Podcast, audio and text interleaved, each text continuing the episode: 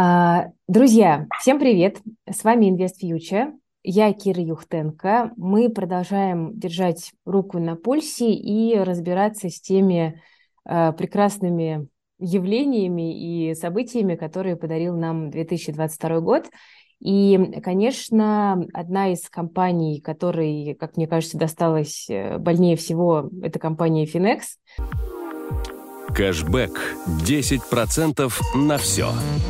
Закажите дебетовую Альфа-карту с вечным бесплатным обслуживанием. Альфа-банк – лучший мобильный банк.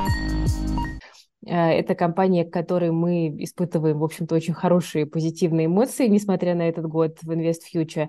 Э, но вот как бы есть обстоятельства, в которых э, мы все оказались. И к нам сегодня пришел в гости Владимир Крендель, управляющий директор ООО ETF Consulting. Владимира все прекрасно знают, и вот, собственно, побеседуем о том, как дела у компании Finex на данный момент, и есть ли основания для какого-то оптимизма. Владимир, здравствуйте. Добрый день. Спасибо большое, что нашли возможность э, с нами побеседовать.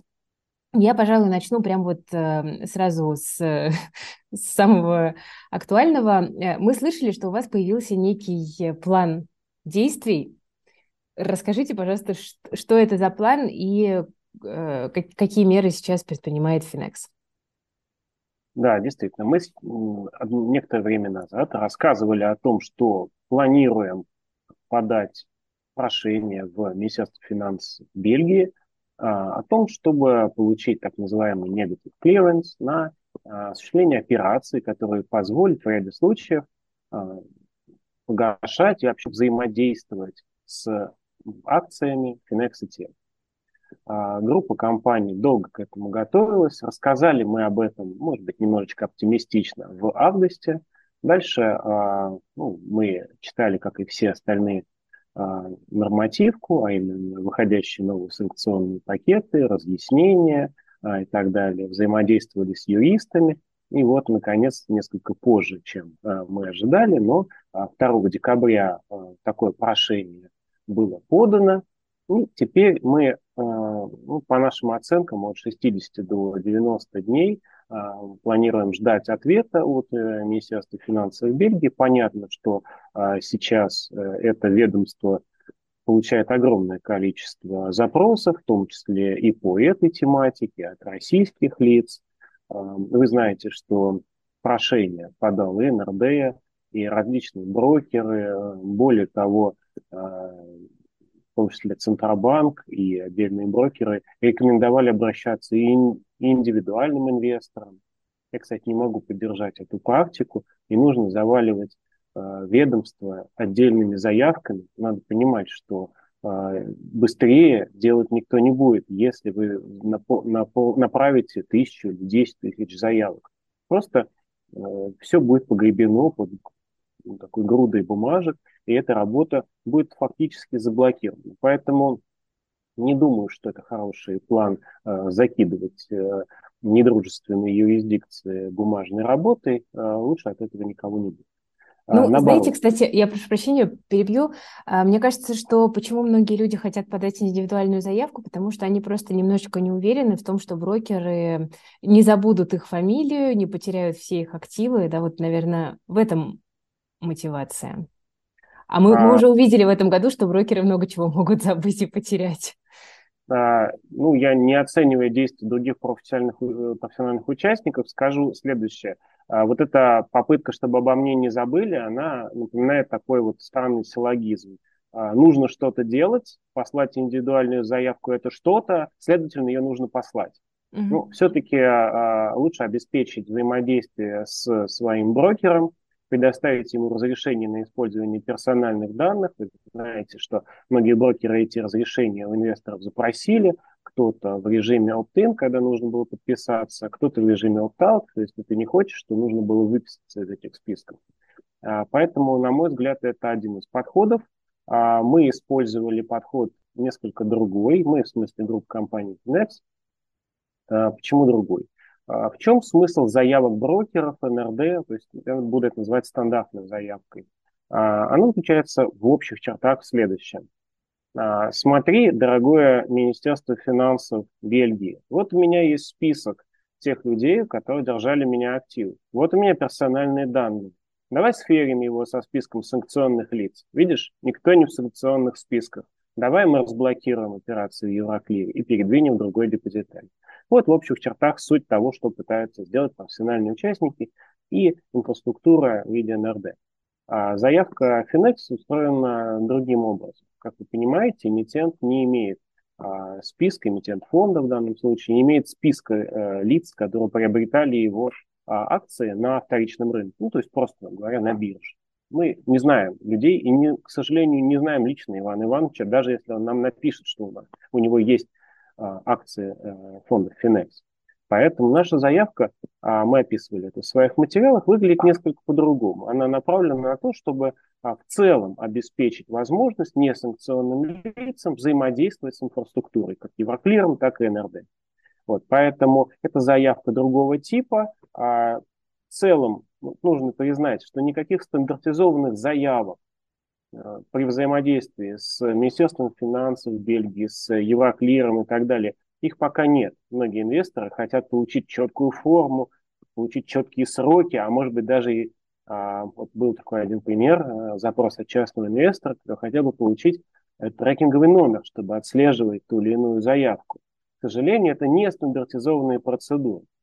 А, к хорошему или плохому, если Америка, США начали отстраивать свою систему санкционного взаимодействия 60-х годов примерно и достигли достаточно высокой степени автоматизации обработки запросов через АФАК, то Европа а, исходя из сложившейся в начале этого года ситуации, только начала выстраивать свою собственную санкционную политику. Тем более, что это связано с действием отдельных стран, в данном случае Бельгии, и требует э, согласования как отдельных стран, так и согласования страны и Еврокомиссии, и надзорного органа, такого как ЭСМА и так далее.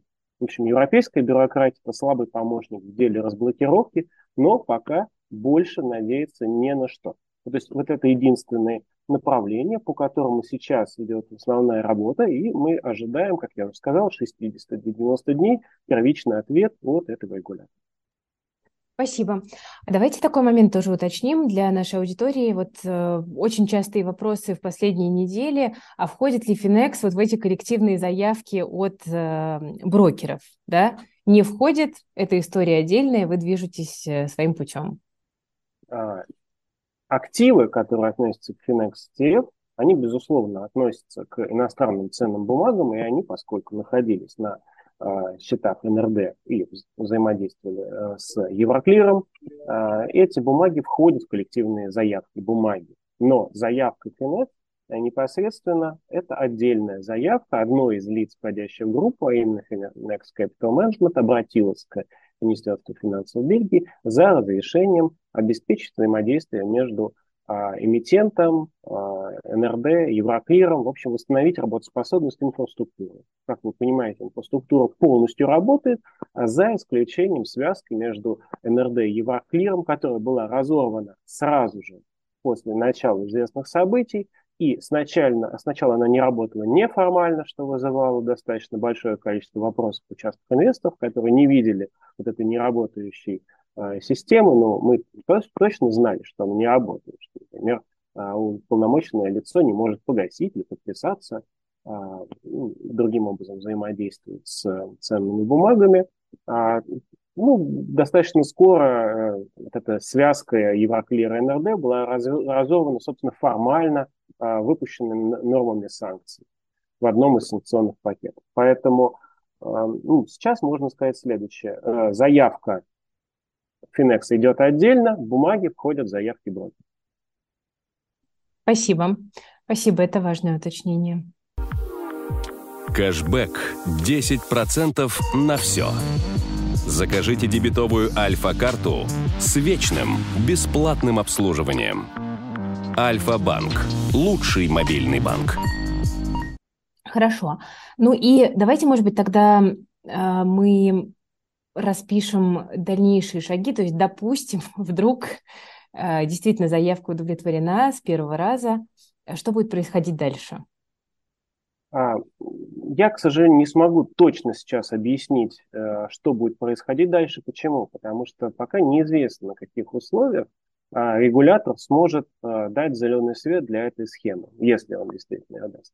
А, от деталей того, что будет сказано регулятором, зависит и дальнейшие действия, в том числе группы компаний. В самых э, общих чертах можно сказать следующее. Если инфраструктура, инфраструктура работает, то можно а, организовывать э, в отдельных случаях э, погашение ценных бумаг.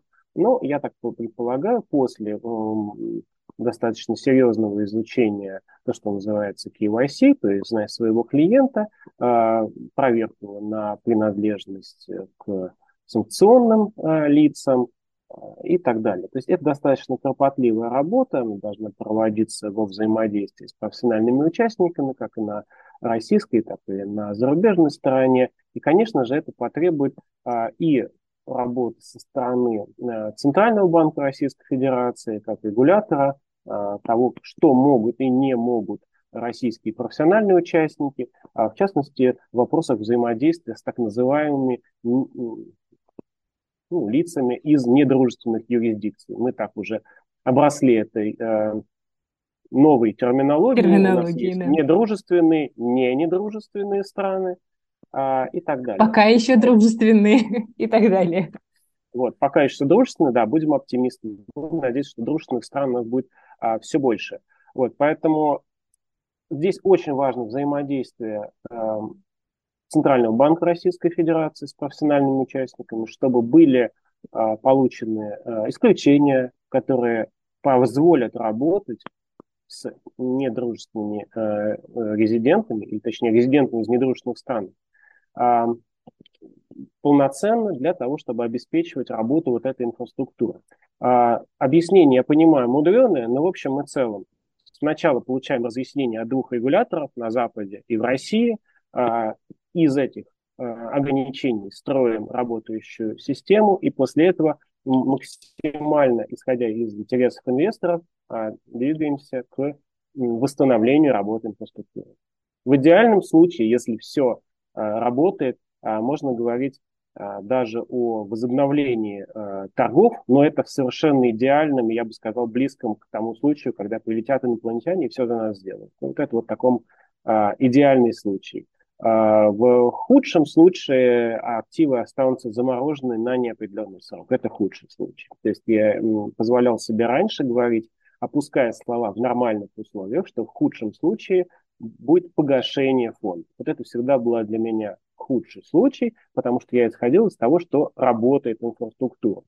Как мы уже с вами упоминали, э, с конца февраля, э, начала марта инфраструктура между включая Еваклир, НРД, не работает, поэтому худшим случаем является сценарий заморозки дальнейшей активы. Да? Ну, вот э, это сценарий от самого хорошего до самого плохого. А сценарий выкупа, можем про него немножко поподробнее говорить? И насколько, насколько он реалистичен? А для того, чтобы выкупать э, акции, необходимо обеспечить работу инфраструктуры. Почему? Потому что э, если бумаги находятся в НРД, и должны быть выкуплены иностранным, э, иностранным лицом, то есть в иностранную юрисдикцию, да, то есть э, должно быть обеспечено движение денежных средств и встречное движение бумаг. Вот это нормальная работающая, э, ну, работающая ситуация для инфраструктуры. Да? Поэтому а, вот нужно посмотреть, при каких условиях, при каких лицензиях, при каких допусках будет эта связь восстановлена, и после этого говорить уже о параметрах, э, сроках и масштабе э, любых погашений или дополнительных выпусков. Спасибо. Вообще, конечно, если честно, вот я помню еще там в, в марте, в апреле нам приходили сообщения от людей, вот там позовите Финекс, давайте узнаем, как, как дела у ребят. А в ответ в комментариях люди писали, э, да, да зачем их звать, наверняка Владимир уже где-нибудь как бы очень далеко и вообще к компании никакого отношения не имеет. Но, тем не менее, вы здесь, и вы продолжаете работать, и продолжаете прилагать усилия. И это здорово, несмотря на все те там мрачные моменты, которые в этом году случились. Ну, смотрите, мы создавали этот рынок, э, мы вышли на рынок в 2013 году и создавали его и развивали буквально до конца февраля этого года. Да, вот такой получился интересный год. А если говорить о том, что даже не в 2013 году это начинали, а где-то в 2010-2011 году, то есть когда закладывались основы для того, чтобы создать инфраструктуру сначала на Западе, затем а, довести ее до России – Э, это были годы работы, и это были десятки миллионов долларов, вложенные в этот проект. Да, то есть э, нет смысла просто так э, поднять лапки и сдаться. Мы за этот проект будем бороться, мы хотим, чтобы российский рынок коллективных инвестиций рос и развивался. Ну, остается вопрос, кто еще этого хочет. Да? Хочет ли это, например, Центральный банк, хочет ли этого а, другие высшие руководители – вот. И э, ну, я, я считаю, что это в интересах э, российского инвестора. Э, вот это все спокойно работающий рынок с возможностью международной диверсификации, с возможностью приумножения капитала. Все то, о чем мы говорили вот эти все, все годы, все это полезно для инвестора. А вот наоборот, режим автарки, режим перехода, что давайте инвестировать только в ОФЗ, Э, или на депозиты. Это все не всегда полезно для инвестора.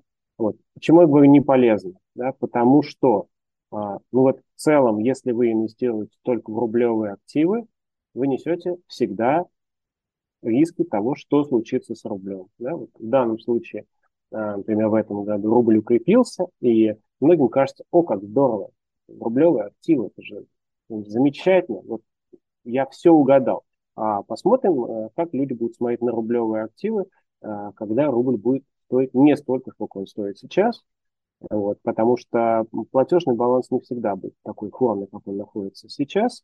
А вы понимаете, и по тем решениям, которые принимаются, и по нефти, и по газу, что платежный баланс, торговый баланс России не будет находиться в хорошей форме а, уже через несколько лет.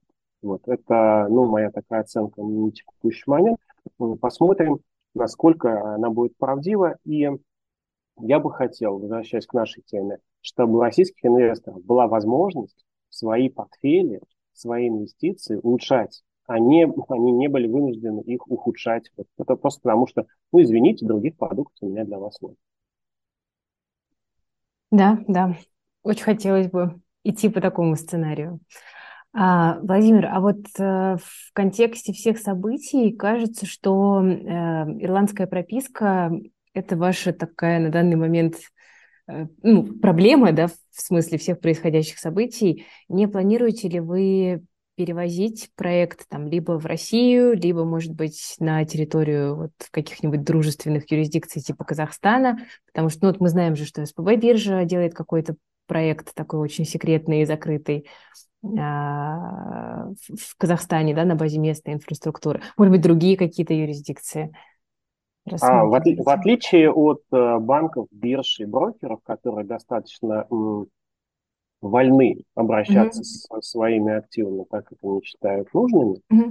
а, смысл того, что когда ты делаешь ETF-провайдер, в том, что твои фонды находятся в понятной э, юрисдикции, и именно mm-hmm. это дает им возможность взаимодействовать с Евроклиром, а, взаимодействовать с маркетмейкерами, с зарубежными биржами. Напомню, что там некоторые наши фонды продолжают торговаться и в Дублине, и в Амстердаме, и, а, я надеюсь, в ближайшее время в Лондоне а, и так далее. То есть о чем я говорю? О том, что не так просто взять и, ну, фактически монопродукт передвинуть в другую юрисдикцию. Если бы это было так просто, ну, можно было бы просто взять фонды и передвинуть их, например, ну, одну из юрисдикций, которую вы назвали.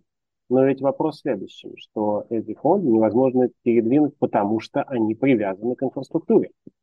Да? Поэтому а, на мой взгляд, это не так просто. То есть э, какие-то э, пивоты достаточно, ну, они возможны, они могут быть в сторону как одной, так и другой юрисдикции. Мы а, обсуждали несколько проектов, э, связанных с таким течением ну, событий. Но это все-таки до выхода пятого пакета санкций, который ну, обрубил возможность перевода вне недружественные юрисдикции вот такого рода инфраструктуры. Поэтому, то есть, например, замену Евроклира на какую-либо другую центральный депозитарий, центральный депозитарий. Вот. Поэтому а, я сейчас не смогу анонсировать никаких секретных планов, в отличие от а, сотрудников а, биржи. Я только могу сказать следующее. Мы сейчас сосредоточены на том, чтобы реализовать тот план, о котором мы говорили, максимально исходя из интересов инвесторов. И как только а, этот план будет а, каким-то образом ну, завершен, и эта стадия будет точнее завершена, мы будем думать о том, как нужно сделать пивот уже в собственных интересах группы и в интересах инвесторов. Угу, угу. Хорошо, спасибо. А можете рассказать, э, там, не знаю, насколько подробно можете, но э, все-таки э, какой э, процент всех продуктов Finex сейчас не торгуется? Да? Вот вы говорите про Лондон, про, про, про Дублин. Я знаю, что в Казахстане торгуется фонд, по-моему, да, если я ничего не путаю. А, ну, смотрите, основная, в любом случае, основная такая доля торгов, она в нормальные годы работы, она приходилась на московскую биржу. Поэтому mm-hmm. А, мы никогда не ну, стремились к тому, чтобы занять какие-то лидирующие а, позиции на западных рынках, либо на а, восточных рынках ну, на данный момент. Да, мы делаем такую моноставку на именно российскую биржу. И э, ну, вы знаете, что последние годы все в достаточной степени а, увеличивалось. Да, вот этот э, был массовый э, рост использования как крупными, так и мелкими инвесторами, и по косвенным оценкам число инвесторов доходило до нескольких миллионов. А, вот, то есть это достаточно большое проникновение, и поэтому говорить о том, что есть еще какие-то конкурирующие центры, для нас пока не представляется возможным. А, если говорить, например, про европейский рынок или про азиатский рынок, там нужны немножечко другие фонды, нужно немножечко по-другому занимать а, свои ниши, так далее. Ну, в общем, я бы сказал, что это совершенно другая история, может быть, вторая глава истории по финансам. Владимир, а вот у меня вопрос такой по поводу э, доверия инвесторов, потому что в этом году ну, вот не, несколько было таких э, ситуаций, которые были связаны не только с там, самой заморозкой, но и с вопросами, которые возникали к провайдерам-операторам. Была ситуация с FXRB, FXRU, была ситуация с одним из э, тиньковских фондов, где людям дали там, по-моему, буквально сутки для того, чтобы продать э, паи в долларах. Вот а, как вам кажется, э, насколько может в целом индустрия коллективных инвестиций восстановить доверие инвесторов? А, ну, я хочу сказать следующее, что каждый случай нужно рассматривать индивидуально. Да? Э, были события, которые были связаны с э, ну, вот, моментом введения э, санкций в отношении России, рубля, ограничения возможности хеджировать, резкое изменение валюты. Сейчас же трудно при курсе там, в районе 63 вспомнить, сколько стоил доллар в рублях в начале марта 2022 года. Да? Он стоил существенно больше. И был гигантский разрыв между а, тем, сколько он стоил в России, сколько он стоил за рубежом. В общем, была полная дезинтеграция рынка. Да? То есть э, вопрос в следующем. А, если мы говорим о том, что а, как ведут себя, например, фонды в ситуации абсолютной дезинтеграции, да, может, могут ли будет происходить ситуации, когда, например, прекращается хеджирование, когда нет возможности дальше осуществлять хеджирование, как происходило с теми нашими а, фондами а, с рублевым хеджированием. Сейчас этой возможности э, больше нет, и эти фонды уже не, не рублевым хеджированием являются валютными. Да? То есть если существенным образом изменяются внешние условия, то приходится подстраивать и работу фондов. То есть э, эмитент вынужден на это реагировать. Да? Если у вас нет рынка хеджа, вы не делаете фонды с хеджем. То есть вот такая ситуация. А то, что касается э, отдельных ситуаций, когда столько дней оставляют, меньше дней оставляют. Ну, смотрите, мы об этом много раз говорили, не подрывая репутацию никакого либо сегмента. Хочется сказать следующее. Российские, э, российские фонды, российская индустрия коллективных инвестиций – это все еще в достаточной степени развивающаяся тема. это а, законодательная база и подзаконные акты, которые требуют улучшения э, практически везде, от состава и структуры до, например, скорости э, погашения и необходимости раскрытия информации. А, вот, э, не без э, там, ну, давайте как пример скажу так. Вы можете посмотреть на то, с каким запасом времени э, выпускали разъяснения о погашении фондов и прекращении торгов э, те же самые вот, э, Finex, когда погашали три фонда. Мы погасили фонды на Японию, на Великобританию и на Австралию. А, и те инвесторы, которые э, поливали нас э, за это решение, значит, э, включая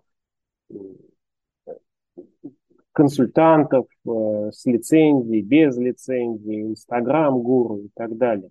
И, в принципе, могли бы считать, что мы сделали им, э, в общем хороший подарок, потому что мы без сучка и задоринки, это все признавали, э, погасили абсолютно точно в валюте, в которой были запущены фонды, погасили все активы, и с ними можно было делать все, что захотите. При работающей инфраструктуре, при тех нормах, которые ввел, например, Центральный банк Ирландии для того, сколько нужно оставить инвесторам времени, то, чтобы ознакомиться с ну, уведомлением, нотисом о погашении. То есть вот это все не вызывает никаких э, проблем, нормальной ситуации. Да? Вот, э, поэтому хочется сказать следующее.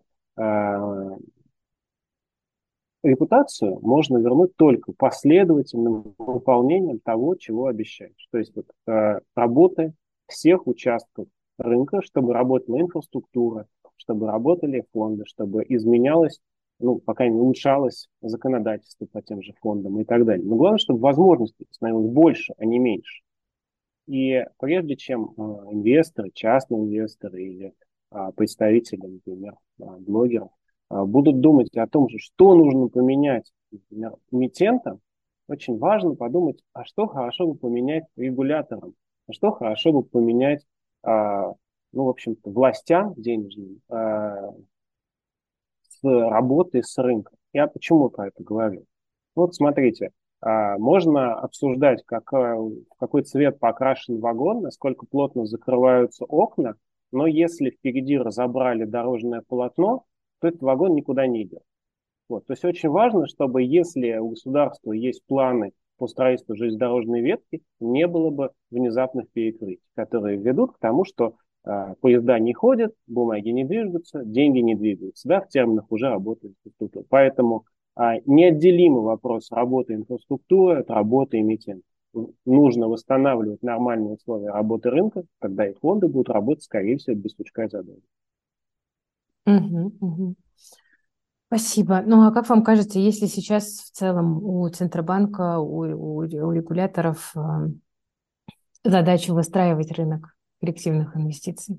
Потому что мы видим, а... что там на рынок облигаций, на рынок акций людей привлекают достаточно активно.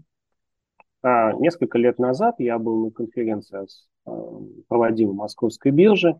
Там выступал э, очень известный замминистр финансов а, который послушал выступающих, которые кто-то говорил про фонды, кто-то говорил про опционы, про фьючерсы, вы все не про то говорите. Вообще инвестировать нужно в ОФЗ.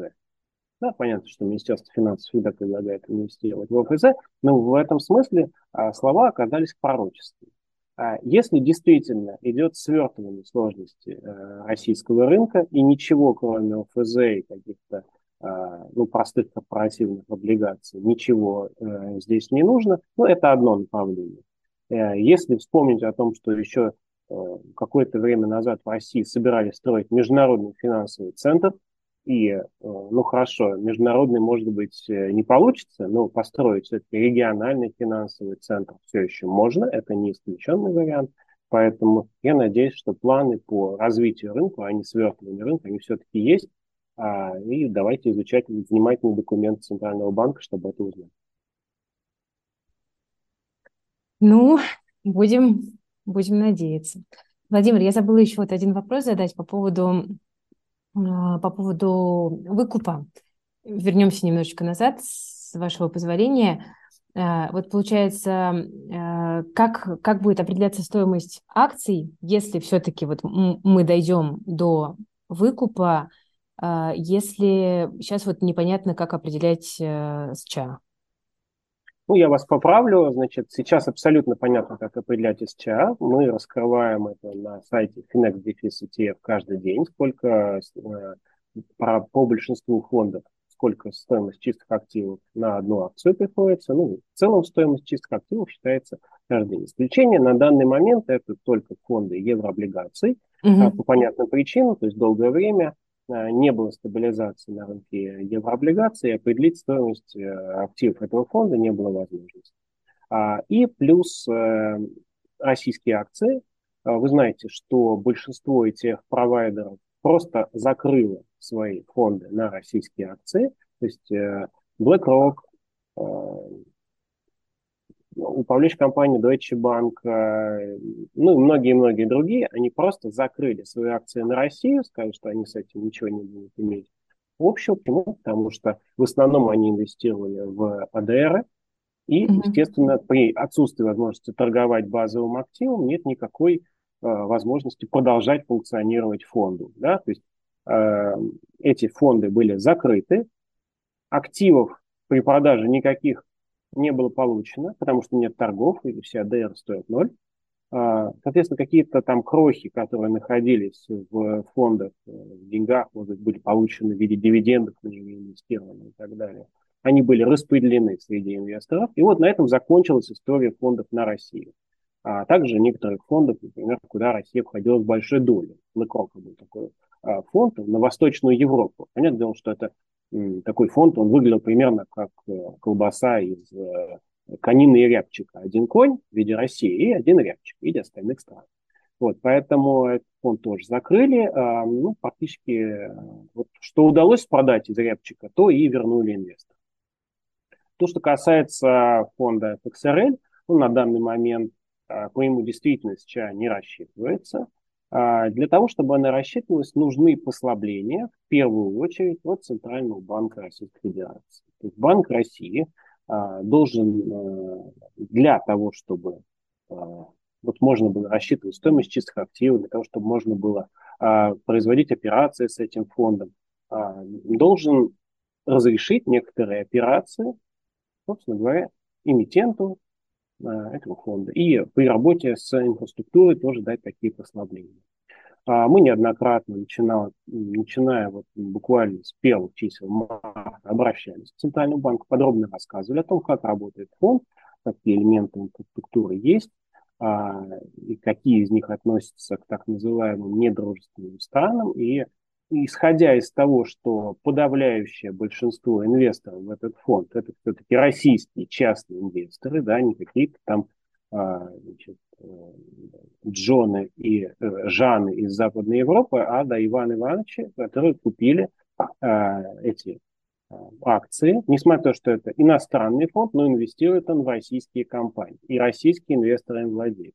Мне кажется, что регулятор, который заботится в том числе о защите прав частных инвесторов, ну, в свое время а, значит, э, допустил такое, чтобы московская биржа допускала этот фонд для неквалифицированных инвесторов, он может делать определенные шаги для того, чтобы у этого фонда была возможность, ну, например, работать, рассчитывать э, стоимость чистых активов и так далее. Вот это вот мое предположение, мое оценочное суждение. А, мы не получили э, такого утвердительного ответа от Банка России на данный момент. Последнее, что мы от него получили, это предложение обратиться напрямую к президенту Российской Федерации. Вот. Э, но мы считаем, что такое ну, вот, индивидуальное обращение к президенту Российской Федерации – это не работающий вариант. А, мы бы предлагали, чтобы регулятор, заботясь о интересах частных инвесторов, а, такое обращение сделал самостоятельно а, и тем самым добился того, чтобы у инвесторов получилось да, вот к этому инструменту вновь обращаться. Да. Вот это мое личное, моя личная оценка ситуации. Да, я не могу трактовать э, действия регулятора, либо ну, утверждать что ему следует поступить следующим образом, я просто использую базовую логику. Мы либо заботимся об интересах частных инвесторов, и тогда неважно, в какой структуре а, у вас, а, ну вот, через, через что вы покупали российские акции, то ли напрямую, то ли через оболочку ирландского фонда, то ли через оболочку ПИФа. Вот это не должно быть важно, по идее, да, потому что никаким образом юрисдикция э, выбранных форм коллективной инвестиции, она не влияет на э, ну, вот, дружественность, недружественность. Здесь, это, мне кажется, надо выносить за скобки. Но на данный момент выбран именно формальный подход, поскольку, как вы уже упоминали, Ирландия отнесена к э, недружественным юрисдикциям, Э, у этого фонда существенно ограниченные возможности по тому, э, что он может и не может. Там, вот это не будем сейчас все перечислять, счета С, вот эти все ограничения для э, недружественных нерезов.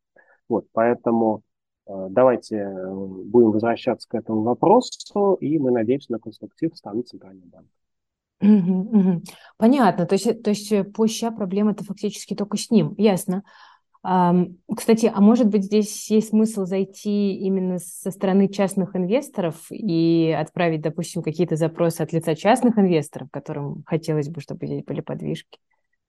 А, интуитивно я не вижу пользы в таких вот массированных обращениях. А, мы со своей стороны продолжим на все вопросы Центрального банка а, отвечать, разъяснять, и будем надеяться, что по мере расчистки завалов у Центрального банка дойдут руки до этой проблемы, и э, российские частные инвесторы получат ту защиту, который, на которую они вправе рассчитывать. Хорошо, спасибо, будем ждать. Владимир, а как вообще, вот так напоследок спрошу, как вообще вы в команде переживаете этот год? Э, как, ну, как, как вы справляетесь? Как, а этот год, мне кажется, был непростым для всей страны. Э, более того, он был непростым для большей части мира. А вот. Э, вряд ли мы себе можем записать этот год в актив. А я горжусь своим коллективом. Мне кажется, что мы работали, не покладая рук с самого первого числа, когда вот это все случилось было, была проведена очень большая работа как моими зарубежными коллегами по восстановлению работы э, фондов, а, так и э, российскими коллегами по, ну, скажем так, объяснению и э, возобновлению взаимодействия с российскими инвесторами, инфраструктурой здесь. Вот, поэтому коллектив у нас маленький, но спаянный и эффективный. И мы очень ждем а, возможности вновь продемонстрировать эффективность нашей работы. А, к вот такому, а, ну вот, вот спектр, конечно, эмоций ну, не очень большой, да, от горечи к досаде. Вот про досаду я расскажу. А, буквально накануне а, всех событий, конца февраля, у нас был практически готов к запуску фонд на Индию. Мы готовили его примерно год.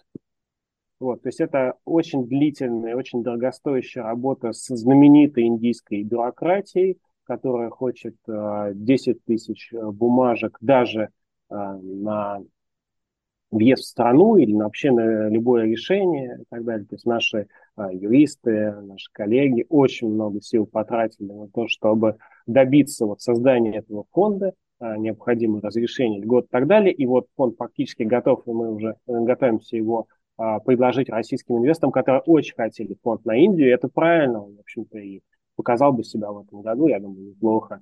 А, и, и вот это не случилось. Вот. И, соответственно, были еще и тематические фонды, и фонды широкого рынка. То есть у нас а, то, что называется на сленге в пайплайне, было очень много фондов. Мы хотели развиваться, бороться. И если возвращаться а, буквально на год назад, да, вот э, мы с вами были на вашей замечательной конференции для розничных инвесторов, и а, чем мы хотели заниматься в этом году? А, мы готовились к конкуренции с э, бэйпифами, мы готовились к конкуренции с, конкуренции с э, не спонсированный ETF, и это был бы такой вполне себе увлекательный а, боевой год, в котором мы могли бы выиграть, могли бы уступить свои позиции, но в любом случае это шло бы на пользу российским инвесторам, потому что конкуренция всегда рождает лучшие условия. Вот. Э, говорить о том, что этот год принес лучшие условия российским инвесторам, ну, я думаю, было бы иллюзией. Спасибо большое, Владимир. Будем ждать позитивных новостей. Желаем вам стойкости, желаем вам не сдаваться и будем надеяться, что все, все еще будет с точки зрения коллективных инвестиций и переживем все темные времена. Спасибо вам за такие добрые слова. А, вам и всем а, слушающим этот разговор. А, я всегда желаю удачи в инвестициях.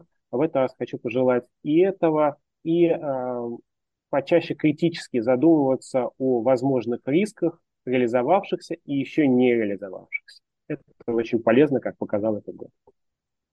Это да. Некоторые риски этого года мы не, не могли, прогнозировать, не, не могли прогнозировать практически никто. Это, я думаю, уже признание повсеместное. Да. Спасибо вам большое и до Спасибо. новых встреч. До свидания.